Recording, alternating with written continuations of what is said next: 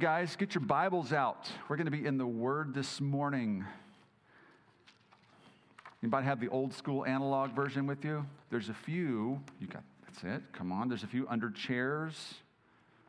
I think I stuck two up here. If you want one, you can use your phone. But man, there's something beautiful about just the paper and the pages and being able to see it there, because the battery, the battery never dies on this. This never needs updating. It's good to go. Um, let's go to, to um, there's a couple places we can go. Let's pray and ask the Lord about it. So, Lord, we love you. We're so thankful for you. We love the beauty of your presence.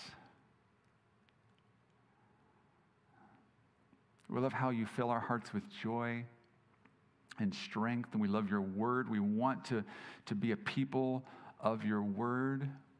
We want to be a people of the book. So, Lord, give us a love affair with your word again in fresh ways, Lord. Show us what you want us to know. Where do you want us to go? In Jesus' name, amen. Let's go to, uh, to First Kings chapter two. First Kings chapter two.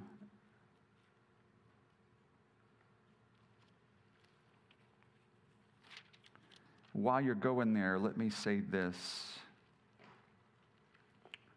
Um, I, I made a statement last week that is true, but there's all, like any true statement, there's qualifiers or disclaimers to it. And the statement was this, that if we have presence, we have everything. And I made that statement in the context of our vision as a church, being a presence-centered church, a presence-driven church, that we are after, um, we are after a holy habitation from the Lord. We want the Lord to come and to be here, whatever we're doing, wherever we're gathered. We're more concerned with the kind of church that he wants.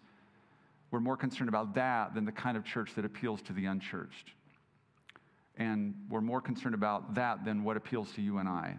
What kind of church is honoring to the heart of the Lord? If we have his presence, we have everything.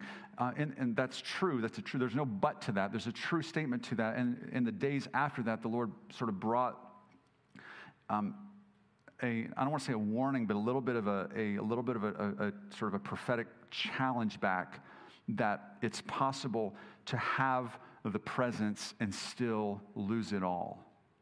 It's possible to have a holy habitation, to have all the presence of the Lord, but still, in the final analysis, to lose everything. And I feel like the Lord wanted us to sort of, wanted me to circle back to that this week, and, and just rem, to remind me, to remind us um, that presence without a, a holy commitment, without a commitment to holiness, is, is, is not, it, it's not what God has in mind. It's not what we want. We have to marry presence with radical obedience to the, to the word of the Lord. We have to have those two things tied together, because we can be ch- all about chasing the presence. We can all be, a, you know, all of us can be flat down, knocked over by the power of the Holy Spirit. You know, we can be seeing signs and wonders. We could have just the most incredible glory encounter in this room. But if we get up and don't do what the Lord says, really, we are we are not where God wants us to be. We'll have lost it all. And there's a story. There's a story about a person in the in the Word that I want us to go. I want us to look at this morning, maybe just as a way to sort of anchor us and tether us back to this commitment, not just to presence, but also to holiness. You guys with me on that? Okay. So, um, second, what I say, First Kings.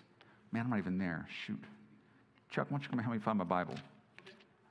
First Kings. Is that Old or New Testament? Where's that? Apocrypha? No. Middle Testament. It's like Middle Earth. First Kings chapter two.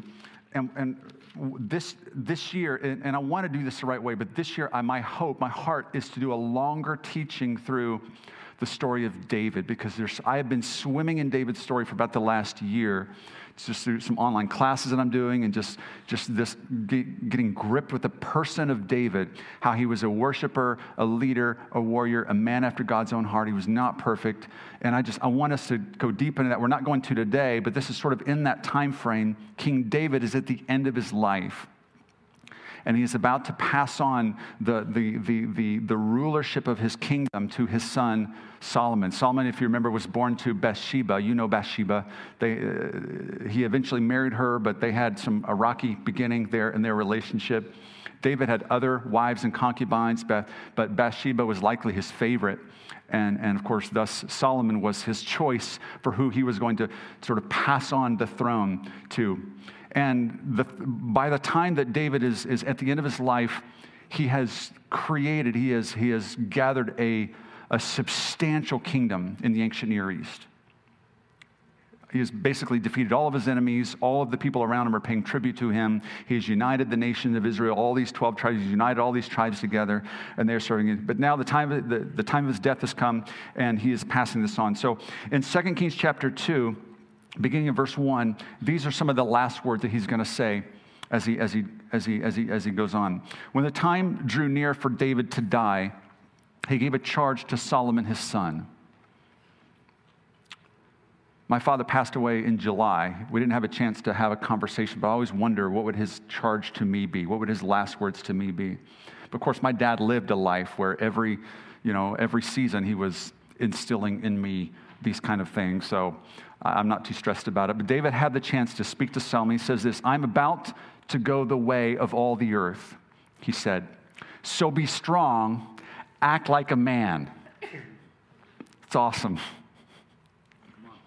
Act like a man, Solomon, and observe what the Lord your God requires. Walk in obedience to him and keep his decrees and commands, his laws and regulations as written in the law of Moses. So it's interesting that David, sort of the very first thing that he says is not, don't screw up my kingdom. Don't lose money.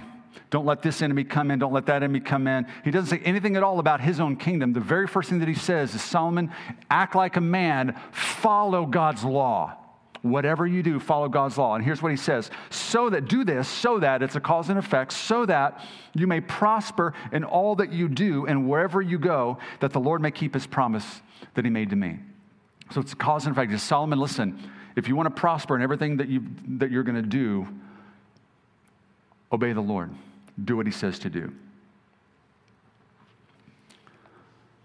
And he sees the cause and effect. He says that a man can only be successful inasmuch as he is following the leading of the Lord. I still believe that that's true. We can only be as successful as when we're following in obedience to the Holy Spirit, following the Lord. So this introduces us then to the, the reign of Solomon, the reign of Solomon.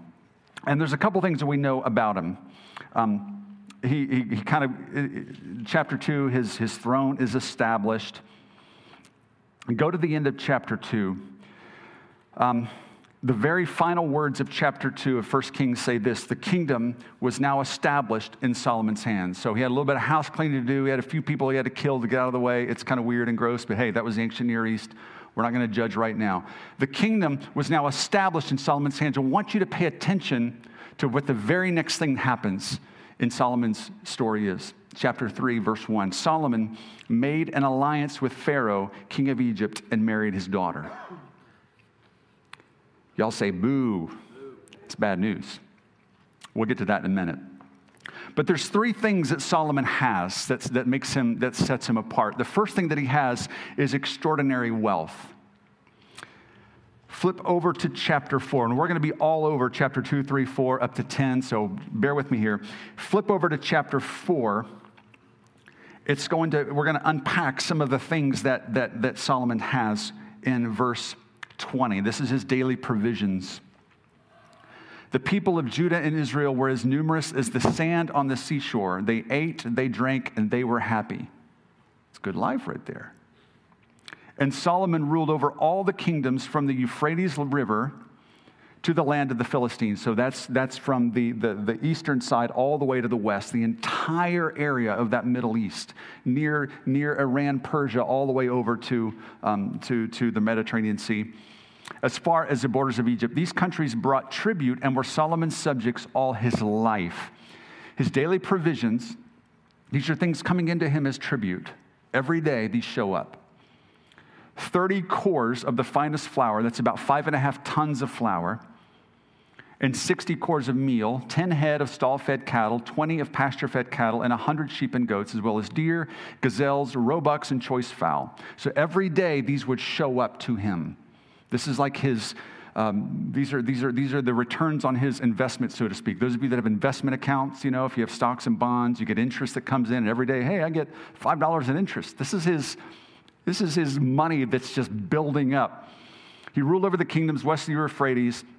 Um, he had four thousand stalls for chariot horses and twelve thousand horses. The Bible says this later on.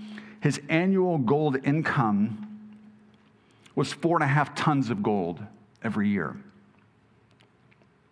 from mining, from trading, from other sources. Four and a half tons, about one hundred, what, one hundred twenty-five million dollars a year in gold. It says later on that everything in his palace, everything in his palace was gold. The walls were lined with gold. The cups were gold. The toilet was gold. The silverware was gold. In fact, there was no silver.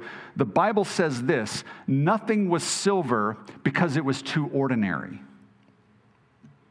Y'all, that's, that's bougie, to use the term that my daughter uses. That's like incredibly wealthy.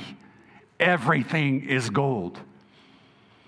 He had a fleet of ships every three years that would return to harbor filled with gold and ivory and exotic animals. He had so much money. He's like, what do I spend it on? I know. I want to send some ships out to the far continents to bring back whatever kind of cool stuff that they can find. I want to create a zoo over here and a museum over here and gardens and libraries and just wealth upon wealth upon wealth. He had such extraordinary wealth. That's the one thing that he had. What would that be like? Who's the richest man in the world right now? Jeff, is it is it Jeff Bezos? I think wasn't his isn't his net worth like, I don't know, is it like four hundred billion dollars or something just mind-boggling? At some, is it more than that, Aaron? Was it like six hundred billion dollars? At some point you just stop counting. Like, why bother? What's what's another one hundred billion dollars? And two hundred four point six billion dollars.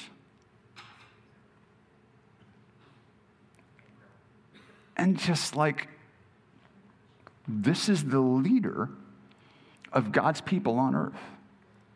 And he's renowned around the world for his wealth. That's the first thing that he has.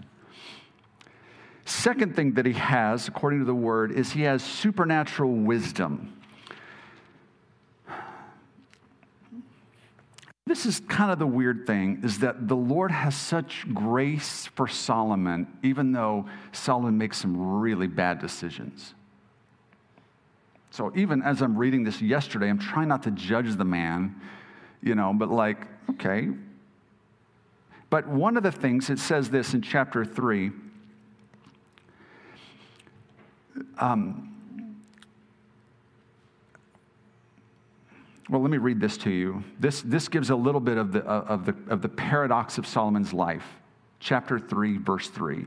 Solomon showed his love for the Lord by walking according to the instructions given him by his father David. Except that he offered sacrifices and burned incense on the high places. So Solomon had some good, he had some good, some good days. He had some good seasons in his life where he was walking according to what his father had said, but there were also moments where he just was not getting it. Anyway, verse, uh, verse four, the king went to Gibeon to offer sacrifices. This is before uh, Jerusalem and the temple were established. So Gibeon, it, it says this, for that was the most important high place. So Solomon is going to offer sacrifices to Yahweh. He's not sacrificing right now to any kind of pagan god. He's offering to the Lord. He's going to this high place at Gibeon. And it says that he offered a thousand burnt offerings on that altar. I mean, how long would that take? I mean, seriously, you got people, you got people to do it for you. Could you do, could you do twenty a day? I mean, that would still take months and months and months. But there's something in his heart that just is at least making an effort to try. The Lord at Gibeon, the Lord appeared to Solomon during the night in a dream, and God said, ask for whatever you want me to give you. It's like the movie Aladdin. You know, my kids love that. Like, okay, rub the lamp, and out comes the genie, and the genie gets three wishes. God shows up and says, you get a wish. You can't ask for more wishes. Maybe not. Ask for whatever you want me to give you. Solomon answered, "What? By the way, what would you say if the Lord showed up to you in a dream? And said, give me whatever you... Ever, ever ask yourself that? What would I do if the Lord said that? What would, you, what would you say to the Lord if, if he showed up in a dream and said, whatever you want, I'll give it to you? Depending on the day, I may say, you know what? I want some financial stability for my family. Or I want a bigger house. Or I want some peace and quiet. I want a successful ministry. I want health for me and my wife for the rest of our years. I want to be free of X, Y, Z, whatever it is, fill in the blank. God shows up and says, what do you want? Ask and I will give it to you. And it's clear that God is after Solomon's heart in the same way that God was after David's heart. Because God's going to show up to Solomon two different times. With epiphanies, he's going to reveal himself to him two different times. God, God's not pulled away. God had a special love for David. David and the Lord were just like knit together, heart to heart, and God wants the same thing with Solomon. He's going to show up to Solomon and say, Solomon, look, I want to be faithful to you just like I was faithful to your father. What, what do you want, Solomon? I want to bless you because, I, because of your father. I want to bless you. Whatever you want, ask and I'll give it to you. So Solomon has a pretty good answer. You've shown great kindness to your servant, my father David, because he was faithful to you and righteous. You've continued this great kindness in him and given him a son to sit on the throne. So he's sort of, he's, he's honoring God. Um, and he says, now, Lord, my God, you've made your servant king in place of my father David, but I am only a little child and do not know how to carry out my duties. So he's speaking out of this place of humility. He looks around like, I'm not sure I'm up for this. You know, it's it, it just imagine if you kind of woke up and, and, and all of a sudden you're seated in, in, in the Oval Office.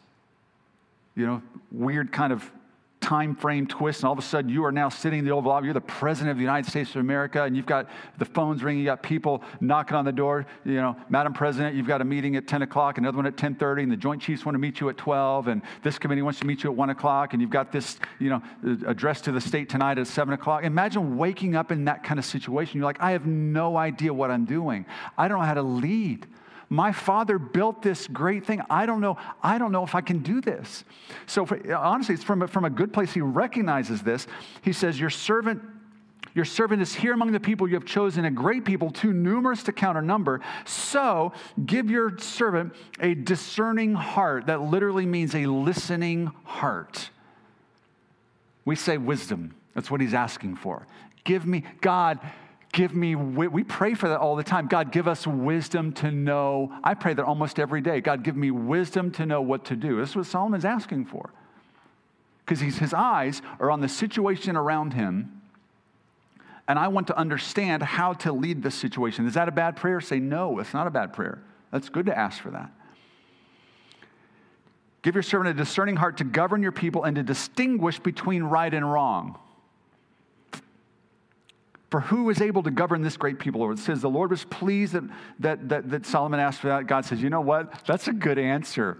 Not only am I going to give you that, I want to give you all the other stuff that you really were tempted to ask for, but it didn't. I want to give you great wealth as well. You're getting the whole package. It's like the game shows where, you know, if you open up the right door, all of a sudden you get what's behind all three doors. Maybe that's not really on a game show. Maybe I just made that up. I don't know. It seems like it would be. You know, you, you pick the right answer, you get the whole enchilada.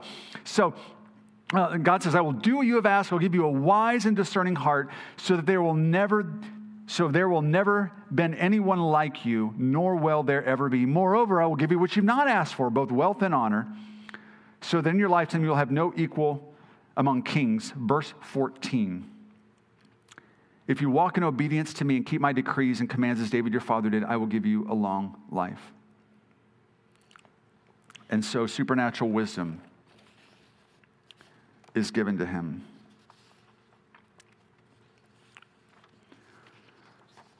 Wisdom in the in the Old Testament also is not intellectual. It's not more knowledge.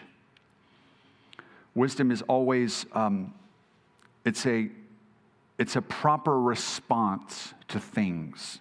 If you have wisdom, you don't have head knowledge of, you know, facts. You have an understanding of what the right response in a situation is, and that's what Solomon asked for. I want a right response to God's authority. It's a matter of the will. So that's the second thing that it gives him. Third thing is this.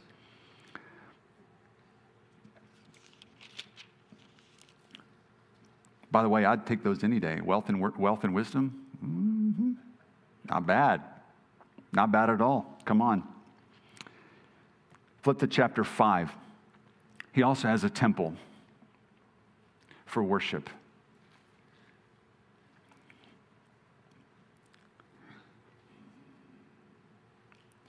Chapter five, verse one. When Hiram, king of Tyre, heard that Solomon had been anointed king to succeed his father David, he sent his envoys to Solomon because he had always been on friendly terms with David. Solomon sent this message to Hiram, saying, "You know that because of the wars waged against my father David from all sides, he could not build the temple for the name of the Lord his God until the Lord put his enemies under his feet. But now the Lord my God has given me rest on every side, and there is no adversary or disaster." Verse five, "I intend, therefore, to build a temple for the name of the Lord my God." In chapter five, six, seven, and eight, four chapters describe the building of Solomon's temple, which would become one of the most well-known seminal places in the history of Israel.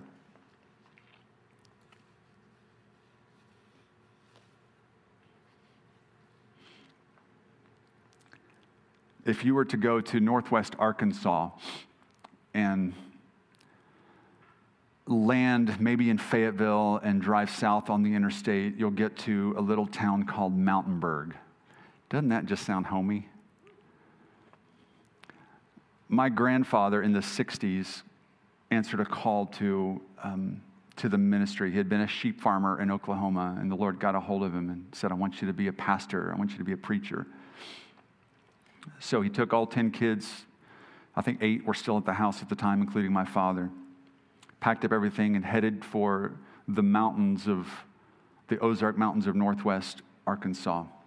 Got to Mountainburg. No, that's too that's too urban. We got to go deeper in the mountains. We're going into Mulberry, not Mayberry, Mulberry.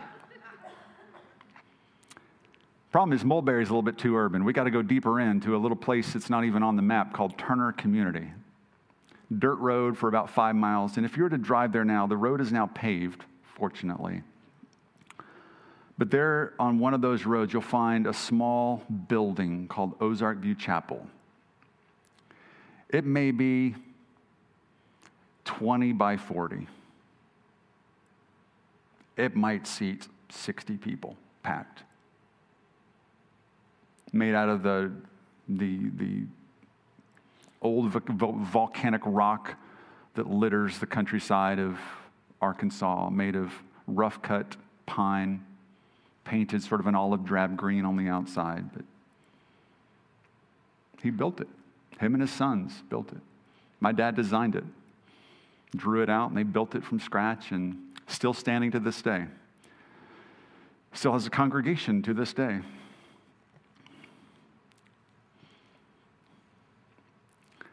So Solomon gets to build the house of the Lord. This is about four hundred eighty years after coming from Egypt. Chapter four, five, chapter six says he begins to build it.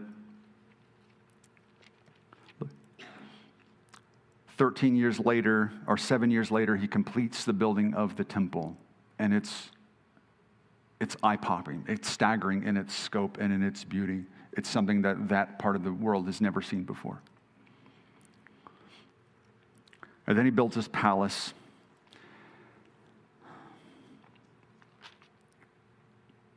But I want you to, I want to go here to chapter eight, when they bring the ark. Now remember, this is not just about the building. This is about the dwelling place of God. Up until this point, they've had the ark, and the ark has sort of gone around from place to place, but they want, and David has longed for, a house of God, a place where the ark can dwell in safety, where the Levites and the priests can come in and minister, where sacrifices can be made. David wasn't able to do it. Solomon now builds this incredible structure that's just astonishing. They're going to bring the ark in in chapter eight. Let me read this to you here. Um, chapter eight, verse one. Then Solomon summoned into his presence at Jerusalem the elders of Israel, all the heads of the tribes and chiefs of the Israelite families, to bring up the Ark of the Covenant from Zion, the city of David. All the Israelites came together to King Solomon at the time of the festival. Um, Verse three, when all the elders of Israel had arrived, the priests took up the ark, and they brought up the ark of the Lord and the tent of meeting and all the sacred furnishings in it. The priests and the Levites carried them up, and King Solomon and the entire assembly of Israel had gathered about him, were before the ark, sacrificing, listen to this, so many sheep and cattle that they could not be recorded or counted. Then they bring up the ark itself. There was nothing in the ark, says verse nine, except the two stone tablets that Moses had placed. And at verse ten, listen to this. When the priest withdrew from the holy place, so they go in, they place the ark, they're carrying it on these poles because no one can touch it. This is the holy presence of the Lord. They carry it on these poles. They go through the curtain from the holy place into the most holy place. They set this ark down. The Bible says, when they withdrew from the holy place, the cloud filled the temple of the Lord. They come back, and the manifestation of God's Spirit, the manifestation of His glory, literally comes in and fills the place. And the priests, listen to this, could not perform their service because of the cloud. For the glory of the Lord filled His temple. Y'all, I want this to be a prophetic word over King's Church. What would it be like if the presence of God was so rich here that we just almost couldn't function? Like, you know what? I, I can't even do the slides anymore. I'm sorry, I can't. I, the glory of God is so big here. And Jim's like, I can't even play keys anymore. You know, and Jamie's like, I can't even, I can't even play guitar anymore because the presence of the Lord is so heavy. I want that to be a prophetic word over us. But this is happening here where the glory is so thick and so heavy that the priests just stand back and say, we don't even know what to do. And they've been dreaming about this time for so long. And Solomon's been dreaming about this time for so long. And Solomon said, the Lord has said that he would dwell in a dark cloud. I have indeed built a magnificent temple for you, a place for you to dwell forever. And he, he gives this blessing to the Lord. He has this beautiful prayer of consecration. Flip on verse twenty-two. He offers this great prayer of dedication that goes on for page after page after page. He blesses all of Israel. It's just the most amazing thing. Go to verse sixty-two. Then the king and all of Israel with him offered sacrifices before the Lord. Solomon offered a sacrifice of fellowship offerings to the Lord, twenty-two thousand cattle. Y'all say, what? twenty-two thousand cattle sacrificed on this one day. one hundred twenty thousand sheep and goats. So the king and all the Israelites dedicated the temple of the Lord. This is a huge turning point in their history.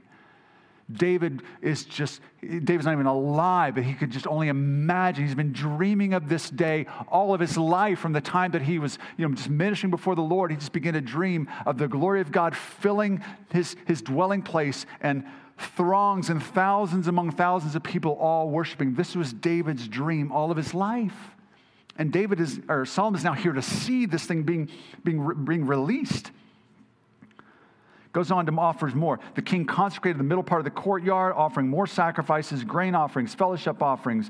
Um, so Solomon observed the festival at that time, and all Israel with him, a vast assembly, people from Labo Hamath to the Wadi of Egypt. So even foreign, even people from all over on the far reaches of the kingdom, you couldn't even see an end to the people.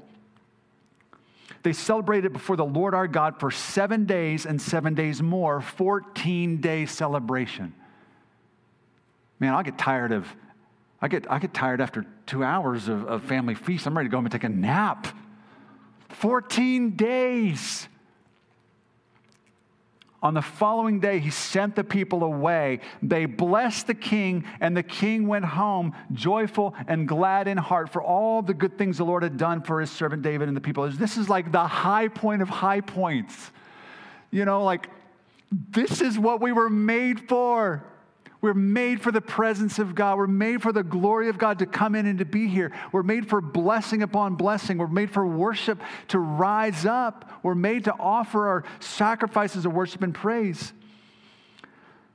And so after this, God shows up a second time to Solomon. Chapter nine.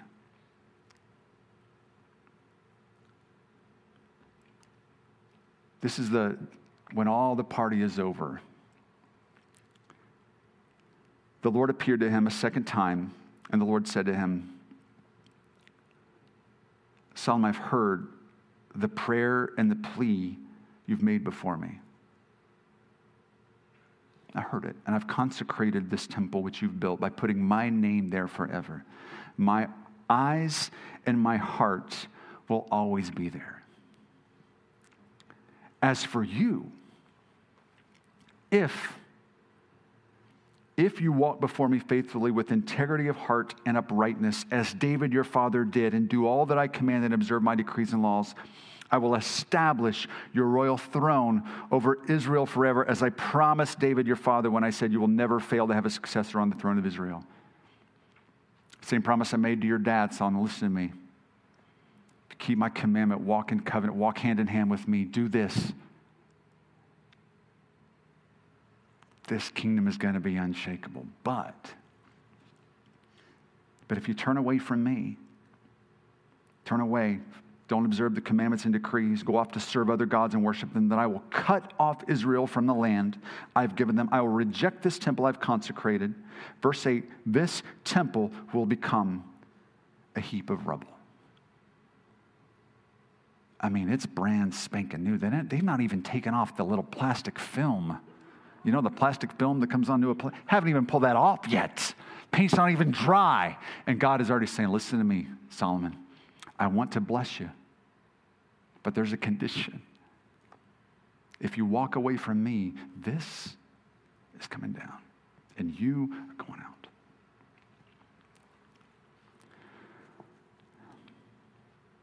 So there's a promise and a warning.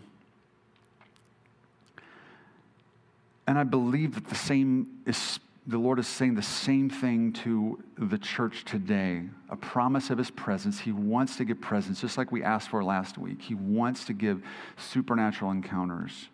He does. He wants to show up in signs and wonders and power and glory. But the Lord is also saying, but there's a condition to that. You must walk in holiness before me. And something, though, begins to happen in Solomon's life. And I read to you some of the beginnings of it, of that choice that he made early on by making an alliance with Pharaoh, by marrying his daughter. If you ever go to Italy, anybody been to Italy? Been to, have, you, have you seen the Tower of Pisa? The leaning Tower of Pisa. It's like this old tower, I don't know, it's seven hundred years old, and it's like leans this way. And now it's kind of a cool thing. You know, now it's like, ooh, the Tower of Pisa. But honestly, probably before it was cool, it was like a real pain. It's like, well, what are we going to do with a leaning tower? Can't do anything with it. Can't store anything in it. Can't climb up on the top of it because it'll fall over. And they began to realize that, well, the tower itself was, was pretty good, but the soil underneath was being eroded away. It was not really, it's not a solid foundation there. I think the same thing begins to happen if we're not careful in our lives, is we, we there, uh, spiritual erosion just kind of begins to wear away this foundation that we thought was there. You know, I remember I made the comment earlier in the service about a, this particular leader, person of influence in, in my in in the town that I live in, that's just gone off the deep end. I'm like, that wasn't the case before. You know, I I, I know you. I, I had conversations with you. There was a strong spiritual foundation that was there. What's happened? What's eroded that away? What's taken that away? Similar thing begins to happen in Solomon's life.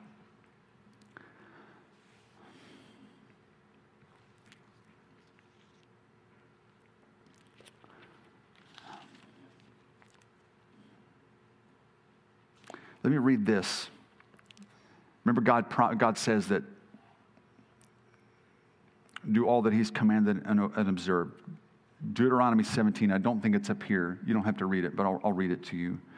Deuteronomy seventeen, this is the, this is a pep talk to God's people as they are about, this is about four hundred years before Solomon. They're about to go into the promised land. They're about to take conquest of it. And God's going to give them some warnings. They're about to move into their promise. God's going to give them some warnings. Just like he gave Solomon, he said, I'm going to bless you, but you got to be warned. There's some conditions. He says this, when you entered the land the Lord your God is giving you and have taken possession of it and settled in it. This is Moses speaking to the people, God speaking through Moses. And you say, let us set a king over us like all the nations around us. Moses says, be sure to appoint over you the king the Lord your God chooses. He must be from among your own brothers. Do not place a foreigner over you, one who is not a brother Israelite. The king, moreover, must not acquire great numbers of horses for himself or make the people return to Egypt to get more of them. Interesting. For the Lord has told you, you are not to go back that way again. Which way? Egypt. Don't go back to Egypt. Don't go back for the horses or the chariots. Certainly don't go back for the women. He must not take many wives, or his heart will be led astray. He must not accumulate large amounts of silver or gold. How in the world did he miss this? Same way you and I miss many things in God's word. Kind of get, we get comfortable, we get complacent, we kind of forget, oh yeah, God said don't do this, but now I'm kind of used to this, and I don't want to not do this anymore. But there was a warning given four hundred years ago, don't go this way, it's only trouble. And now Solomon finds himself in this exact same place that he shouldn't be in.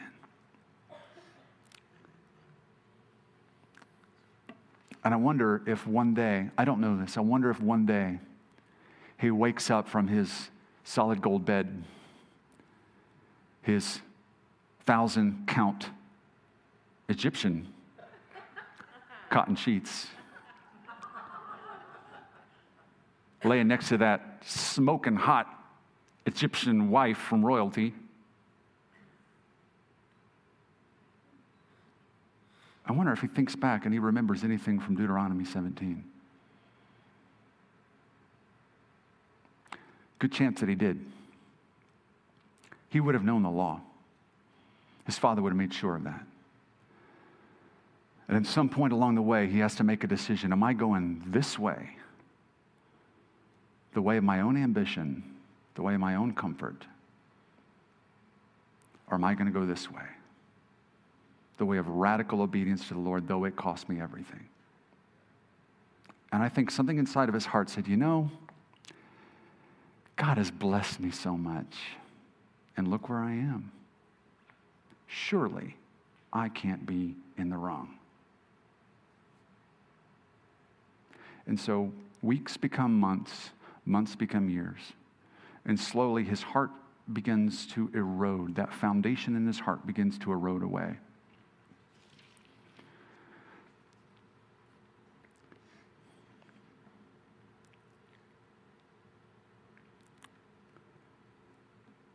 Verse twenty-three of chapter ten. King Solomon was greater in riches and wisdom than all the other kings of the earth. The whole world sought audience with Solomon to hear the wisdom God had put in his heart. Year after year, everyone who came brought a gift. Articles of silver and gold, robes, weapons, spices, horses, and mules. Solomon accumulated chariots, horses, on and on and on he goes. I'm not even going to read it all. Chapter eleven. These are the most heartbreaking six verses that I think I've read in a long time. King Solomon, however, loved many foreign women, besides Pharaoh's daughter. Man, he loved women. Moabites, Ammonites, Edomites, Sidonians, and Hittites. They were from nations about which the Lord had told the Israelites, you must not intermarry with them because they will surely turn your hearts after their gods. Nevertheless, Solomon held fast to them in love. God, don't take away my women. Oh, they're so good. He had seven hundred wives of royal birth and three hundred concubines. Man, when he goes in, he goes all in. Jeez. It's almost like, Sol- everyone's going to make a joke. Solomon's like, Lord, you said not to take a foreign wife. I didn't. I took seven hundred. Man. As Solomon grew old, his wives turned his heart after other gods. And his heart was not fully devoted to the Lord his God.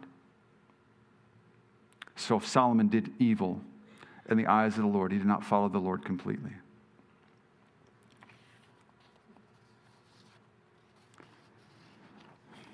And Solomon's, the tragedy is that the Lord had given him a supernatural listening heart. That's what wisdom means. A discerning heart. The Lord had given him a supernatural listening heart. How in the world does a listening heart become a divided heart? What in the world is happening? Let me read a couple things to you. One, this is a quote by D A Carson, theologian, writer, scholar from I don't know, twenty years ago or so. He says this, people, this is so true, people do not drift towards holiness. Apart from grace-driven effort, people do not gravitate towards godliness, prayer, obedience to Scripture, faith, delight in the Lord. We drift toward compromise and call it tolerance. We drift toward disobedience and call it freedom. We drift toward superstition and call it faith. We cherish the indiscipline of lost self-control and call it relaxation. We slouch towards prayerlessness and delude ourselves into thinking we've escaped legalism. We slide toward godlessness and convince ourselves we have been liberated.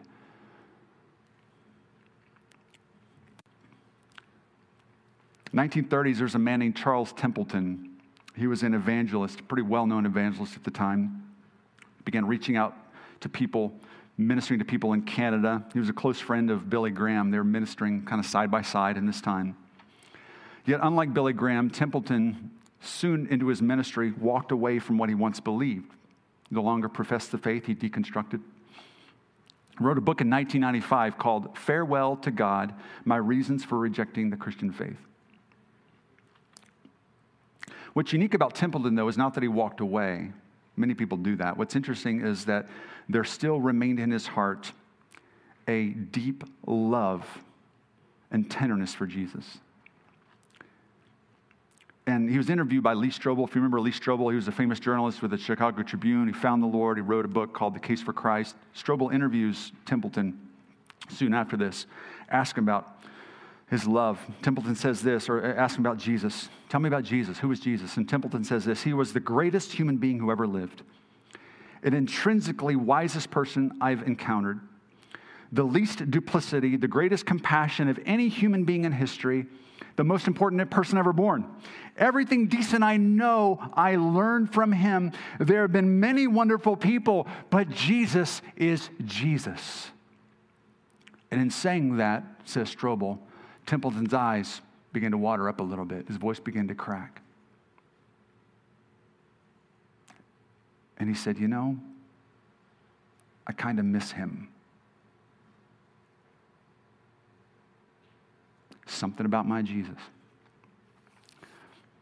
I wonder if Solomon had the same experience at the end of his life. I think he did, and here's why I say that. Last place we're going, Ecclesiastes chapter two.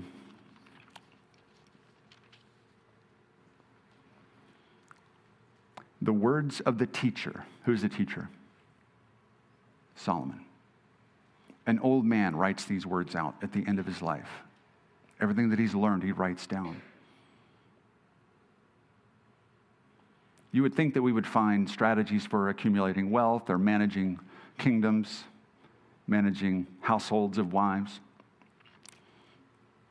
Verse twelve, I, the teacher, was king over Israel and Jerusalem. I applied my mind to study and to explore by wisdom all that is done under the heavens. What a heavy burden God has laid on mankind. I've seen things that are done under the sun. All of them are meaningless. Really?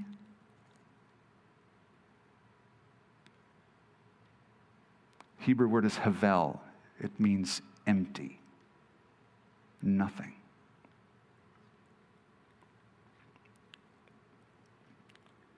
Chapter two says something similar. I denied myself nothing my eyes desired. I refused my heart no pleasure. My heart took delight in all of my labor, and this was the reward for all of my toil. Yet when I surveyed all that my hands had done and what I had toiled to achieve, everything was havel. Everything was meaningless. Chasing after the wind, nothing was gained under the sun. And those are the final words of a man who had it all and lost it all. You see, a divided heart leads to a havel kind of life. I'm convinced of that. A divided heart only leads to emptiness, only leads to meaninglessness. We can have presence. Solomon had it. He had God showing up to him. He had the most incredible worship experience the world has ever known pre-Pentecost. He had his father speaking to him about the love of God. Solomon had everything, but a divided heart erodes the foundation of that away until all of it is gone. Church, we cannot have presence without a consecration and a commitment to the holiness of God. We cannot have one without the other. Do not give me one without the other. I've had one without the other. I've had holiness and legalism without presence. I don't want it either. That's sad. That's a heavy burden to bear. I don't want that. But I don't want freedom and presence and, and, and, and liberty untethered from who God is in His holy character. Amen? You with me on that? Let's make that commitment. Come on.